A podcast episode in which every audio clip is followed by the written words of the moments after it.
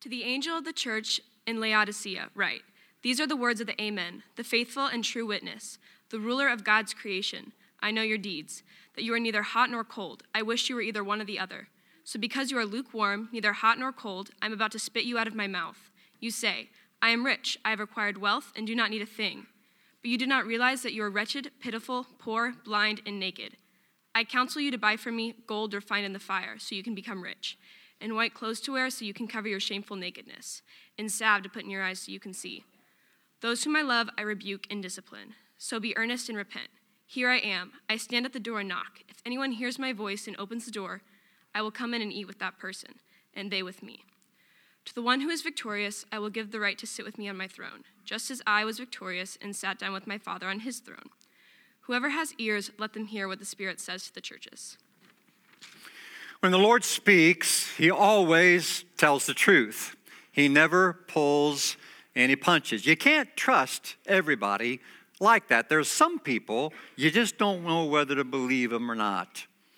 One man came out of the mall, he saw this front left fender had been crunched. There's nobody around. There was a little piece of paper under the windshield wiper. He read it and said, To whom it may concern, I've just wrecked your car. There are about 20 witnesses. They think I'm giving you my name, address, and insurance number, but I'm not. I hope your day gets better. when people are hard to trust at times, you don't know if their assessment is right. You don't know if what their opinions they are stating to you are worthy of your consideration. When Jesus speaks, he says, I am the Amen. Now, we say amen at the end of the prayer, we mean I agree or so be it. When Jesus speaks, he is the amen. What he says is true. And what he is saying here is that lukewarm faith is a tragic faith. If Jesus stuck a thermometer in your heart today, would it read hot, cold, or lukewarm.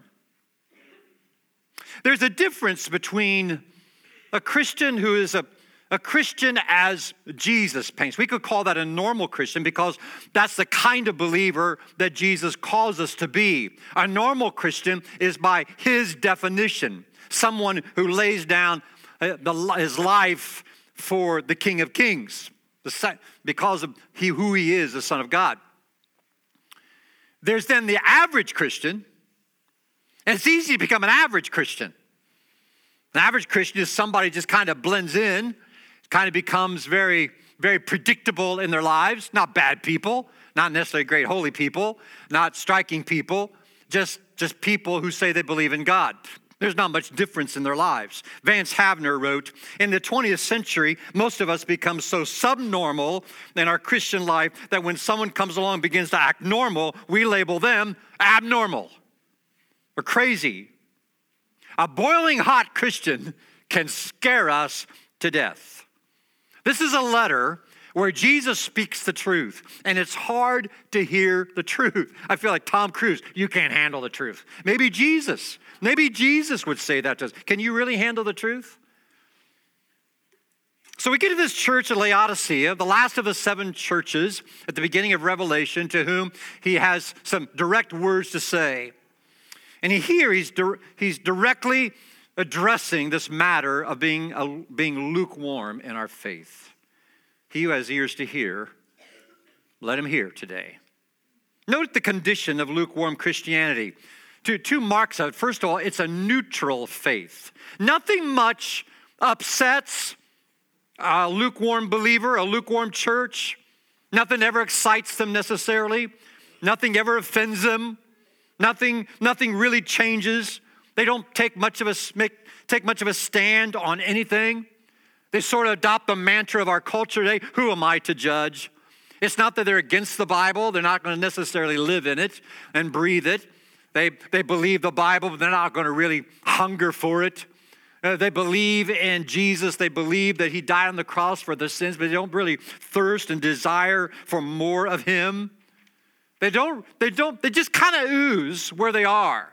They morph into whoever they're around chameleon like in their faith, like the Civil War soldier who wore a blue jacket and gray pants and got shot at from both sides.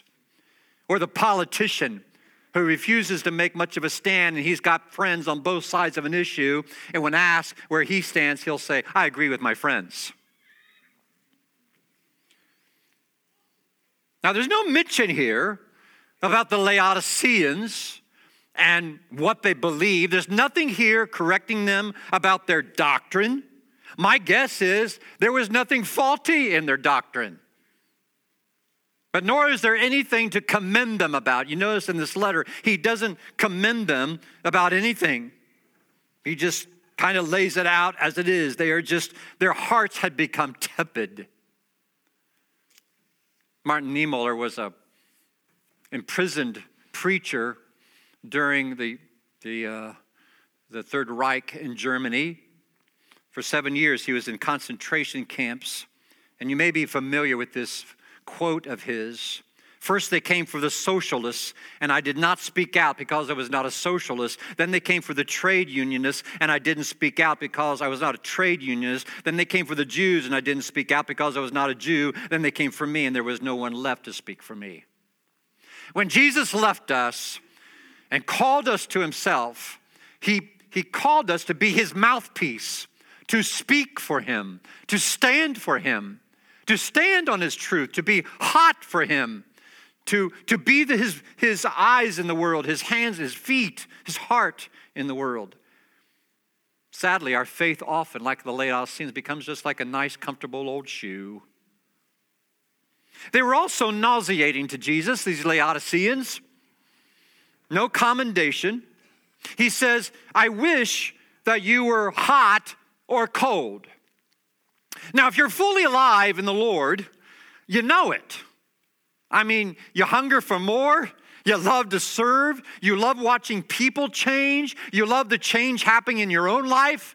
You love conversations you can have with people who are investigating or intrigued by Christianity. There's something that moves you about that. And you love to share your life with people who are on the same on the same uh, growing curve. God even said, Jesus even says, I, I, wish if you weren't hot, at least cold. See, a person who's cold in faith, at least know they're cold. If they don't want anything to do with Jesus, at least they'll tell you. And then you know what you're working with, right? The problem is with the people in the middle who say all the right things, but there's no evidence of real life happening. They're not hot or cold. And Jesus, his eyes are like penetrating fire, he says in Revelation. His voice is greater than many waters. He says, I'm about to spit you out of my mouth. Now, that word spit in the Greek is emeo, is the word. If you're in, in the medical field, somebody might seek an emetic as a, as a, a medicine. An emetic is something that makes you vomit when you have to and can't. Jesus is saying, You make me sick. You make me want to vomit. That's what he thinks of people of lukewarm faith. He's not like some soft parent who is trying to negotiate with a rebellious child, saying, you know, I don't really like how you're acting. You know better than that. I'm going to get angry with you. No, this is the king of the universe saying, You make me sick. The hard words. We're not just distasteful, not that kind of spitting out of your mouth. I want to vomit. Now, why? How does a church get like this? How does a person get like this? A couple of reasons, it seems, to be suggested out of this letter to Laodicea. The one is self sufficiency. Self sufficiency. How, how, how, many of us could talk about that? This particular city of Laodicea is an intriguing city. Verse 17 says, You say, Jesus saying this, you say, I am rich, I have acquired wealth, and do not need a thing but you do not realize that you are wretched, pitiful, poor, blind, naked. Now, that would have hit them in a striking way because Laodicea was a wealthy city. It had a banking center there. So there was a lot of finance uh, kinds of occupations there. It was known to be this banking center. Not only that, but they were very they were situated at a great trading route. So commercialism was very much alive in Laodicea. In addition to that, there were farmers who bred a, a, a, particular kind of sheep. They were black sheep, and they were known for producing this fine wool that was very expensive. They had a, a great medical, a state of the art medical school for that time. And this medical school developed a kind of eye salve that would, they were known all over for this particular salve. They had done so much for themselves, they were, had their own resources, that even in 61 AD, when an earthquake struck and much destruction came to the city, they didn't want any government money from Rome. They had enough resources for themselves. You see what happened? This became a community of great pride. And that pride from the community and the culture had drifted into the church. And that's how the, ch- the church people looked more like a normal, kind of regular person, Laodicean who lived in town, than a, a believer in Jesus Christ who were sold out to him. Does that make you worry and concern about churches today in 21st century America? How much has culture bled into us so that we don't make any uh, a striking difference? Perhaps you recall the words of invictus written by william ernest henley in 1875 i am the master of my fate. I'm the captain of my soul. Remember dead poets society? That was a big big big statement in that film long ago. That line has inspired many through the generations right into a christless eternity is that what your faith and obedience looks like today? It's not that you don't believe in God. It's not believe that you don't want your kids to grow up in church. It's a good thing for them. Keeps them off the streets, helps them be more moral, helps them be good students. There are good people there. I can find a wife there, I can find good friends there. But if that's all we are, friends, we are missing the mark. We are here to be here because we have been smitten with the Lord Jesus Christ. And we have come to an understanding that we are absolutely lost without Him. Lethargy came to this church, not only self sufficiency, lethargy. They're just blase in it all. The, Laodicea had no uh, source of water themselves, so they depended on water uh, coming down through aqueducts built from uh, Colossae, which was about 10 miles away, and the mountain, mountain water from there would come. Ice cold water from Colossae would flow into Laodicea. Hot water from Hierapolis, six miles away, into the city. But by the time both those water sources got to Laodicea, it was lukewarm. Now, I love hot coffee. In fact, if I get a special to drink, I'll also always ask for extra hot. Uh, and I like iced coffee, but I'm repulsed at room temperature coffee. Blah. I mean, I like my stuff so hot. Recently, I was eating hot food and I kept eating it while the skin off my palate was peeling off. I kid you not. It's ridiculous, isn't it? Lukewarm it's good for nothing. I could have a hot bath. Who wants a tepid bath? I could have a nice ice cold drink when I'm really wanting water. I don't want room temperature. Good for nothing. God can't stand it either. And we might say, I'm not that bad, not that holy. Why can't God be satisfied with that? Because there is nothing about that that represents a Savior who died for me that I can live forever. It's an affront to Him, in fact. Like the little girl who said, God, make me good, but not too good, just good enough that I won't get a whooping. You view your faith like that? How close? How, how can I get about three bucks worth of God, please? Enough to change me a little bit? God says, You make me want to throw up. I'm not sure we ever even want to know. See, see, what we want so often, if you're honest, we want this God that doesn't challenge us. Do you, but do you really want a God like that? Do you really want to serve a God of your own making that will never challenge you, never push you to the limit, never change you, never ask you for a hard ask or call?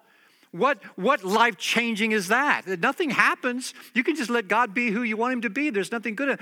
When I was 16 and got my driver's license, you know, I'm trembling while I'm doing the written test. Then I do the driving test, and I get back, and the, the cop says I get an 85. And then he asked, Well, do you want to know what you did wrong? And I said, Nah, it's okay. wrong thing to say. his, his eyes pierced me. He said, Do you think you should know? Yes, sir, I should know. That was my next thing. I should know. You know? Because, you know, typically we're kind of happy if we're, if we're doing okay. Shame on us. Shame on us. Status quo. How long you been stuck where you are? Or how many here can remember, you know, there was a time and I was really alive. There was a time when I was so involved, I got baptized and I came out, man, I was, I, I, I was new, and I, I remember that. It was great. I remember that. And it's only a distant memory, it's nothing of your recent walk with Christ. Now, friend, I want you to know you would think that preachers never get there. I'm telling you, we do. Most of my friends in ministry and me, we get to our times when we go through the routine of ministry and we cool off. I've had cool off times in my ministry. Would you detect it? Probably not. That I keep preaching? that I keep meeting people, counseling people, marrying people, and burying people? Yeah. But inside, there was no vibrancy. And I had to repent. Here's the cure there's an exhortation that comes. Jesus, as always, has something he wants to say to us about our values, our vision, and vitality, right here. Those are three words. Restore your spiritual values, he says. I counsel you to buy from me gold refined in my fire. They had plenty of money. They loved all the material goods. Jesus says, I want you to have my kind of gold. I want you to put on my white clothes. I know you've got this fine linen you wear from all these sheep you raise.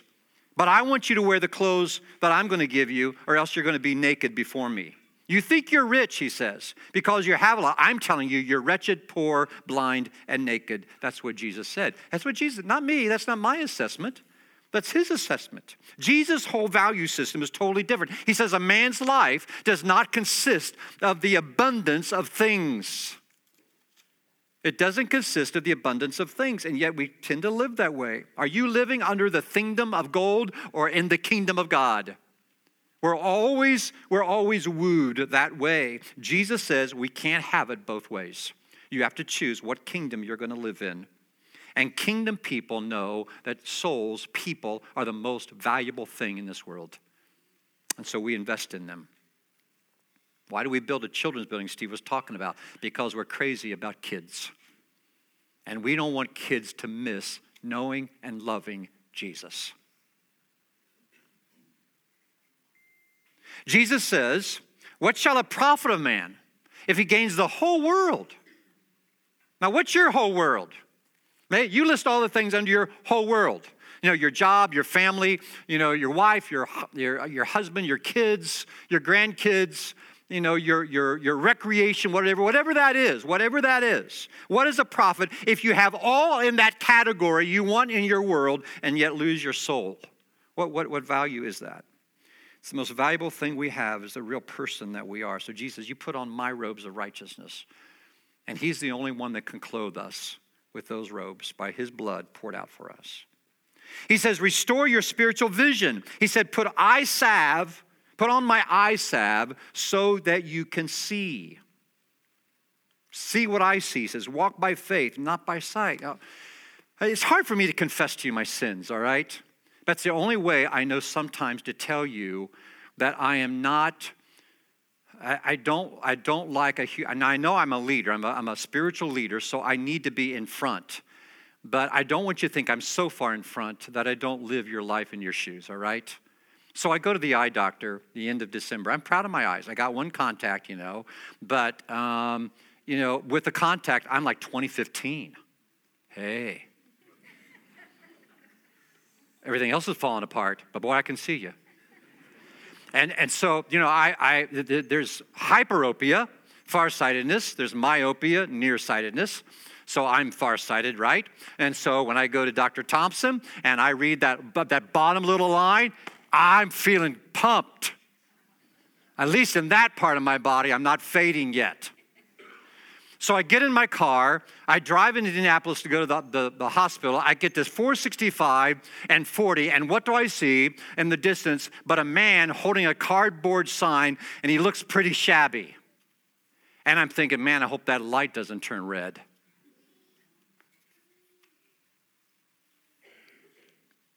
You ever felt that way when you got to the corner? You shift your eyes the other direction? Physically, my eyes were looking good. Spiritually, I embarrassed my Savior. When you look at people, what do you see? How do you measure them? Do you see a potential child of God or brother or sister in Christ? Amy Grant saying, My father's eyes. I want to have my father's eyes, eyes full of compassion, seeing all the pain, knowing what you're going through, and feeling it the same. It's only when we get near the heart of God that we truly see the people that He loves and He died for.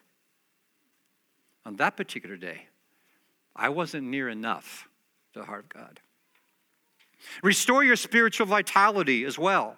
He says, Those whom I love, I rebuke and discipline. God says, You know why I'm fussing at you? Because I love you so much. If I didn't love you, I wouldn't be fussing. That's what he says in Hebrews chapter 12. He said, the, the, the, the, writer says, God disciplines those he loves. If God never rattles your cage, that's a problem. Either with you or with him as he looks at you because th- th- there's nothing about you that he can wake up. If you are unsettled, that's good news. If today your first inclination is, yeah, I know this letter. I don't, I don't need anything here. I, I fear for you. Maybe you're an illegitimate child, as Hebrews 12 says. Because if God doesn't discipline you, and I don't know how He does it, I don't know if He does it by permitting us to go through pains or by causing them. I don't know. It doesn't really matter. What matters is how I'm going to receive what comes to my life and how He challenges me through life, right? He loves us. He confronts us. He, he wants us to be close to be chastens us. So he says in the text, be, he, he says, be earnest. That's pretty lame. There's a better word that, that could be used by, used by the translators. That word really means be zealous. Be zealous. Now, if we were playing a word association game, and I said, okay, uh, zealous, you might say fanatic. And then you'd say obnoxious, rude, insensitive, uh, whatever because we hate fanatics, right? That's how we think. We think of, when you say zealous, we think, and think of fanaticism. You ever been around people who love Jesus a bit too much, it seems like? They don't love Jesus too much, of course. They just have a funny way of showing it because they become condemners of other people. They kind of make you feel uncomfortable because they're, they're like, I don't know, just over the top and you don't, it's like you can't relate to them. You ever been around people like that? Maybe you like that. I don't know. I, I, I always kind of draw back a little bit, especially if they have a condemning spirit, which often fanatics have. The problem with those kinds of people is they haven't become fanatical enough. Because when you really become a fanatic for Jesus, you know what happens? You start loving people like Jesus loved them. You start being sensitive as Jesus was sensitive to sinners. You start being a better listener to people as Jesus listened to people. You start gaining wisdom like Jesus had wisdom. That's what true fanaticism is. Your soul sold out to Him that you actually become Jesus and you make anybody you meet feel like they're a million bucks. Because that's what Jesus did, didn't He?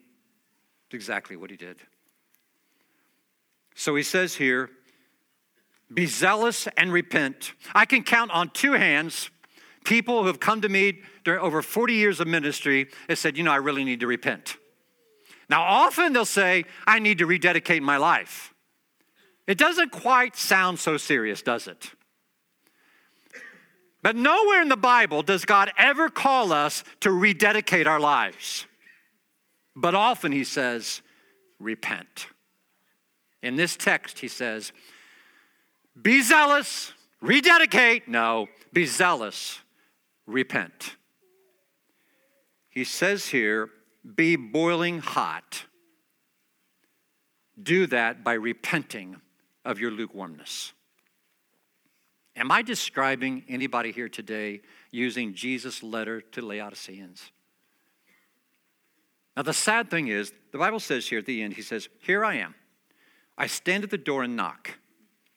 Now, when he says that, he's not talking. Usually, when we hear that, we, we use it but with Jesus wanting inside somebody's life. That's not the context. The context is he's talking to the church, he's outside the church, knocking, hoping the church will let Jesus in. You suppose could it be possible he's outside our building and he's knocking and nobody's hearing him? Could it be he's knocking outside your heart? He's knocking? Let me in, would you? I only have something better for you. I'm not here to beat you up. I'm here to love you. Would you let me love you? Would you let me tell you what better life you can have in me? If anyone hears my voice, he says, and opens the door, I will come in and eat with that person and they with me. Some of you remember your grandmas, grand, grandfathers having this picture by Holman Hunt on their, on their uh, wall. Uh, it's called Jesus, the Light of the World, and he's knocking on the door. It was first revealed in London uh, generations ago, and uh, one art critic said it's not done right because on the door there's no doorknob. And of course, Hunt said, no, that's on purpose because Jesus won't barge his way in anywhere. He's got to be welcomed in. I love that about Jesus. He doesn't force himself on anybody. Jesus didn't. Nobody does today. You have to be willing to let him in.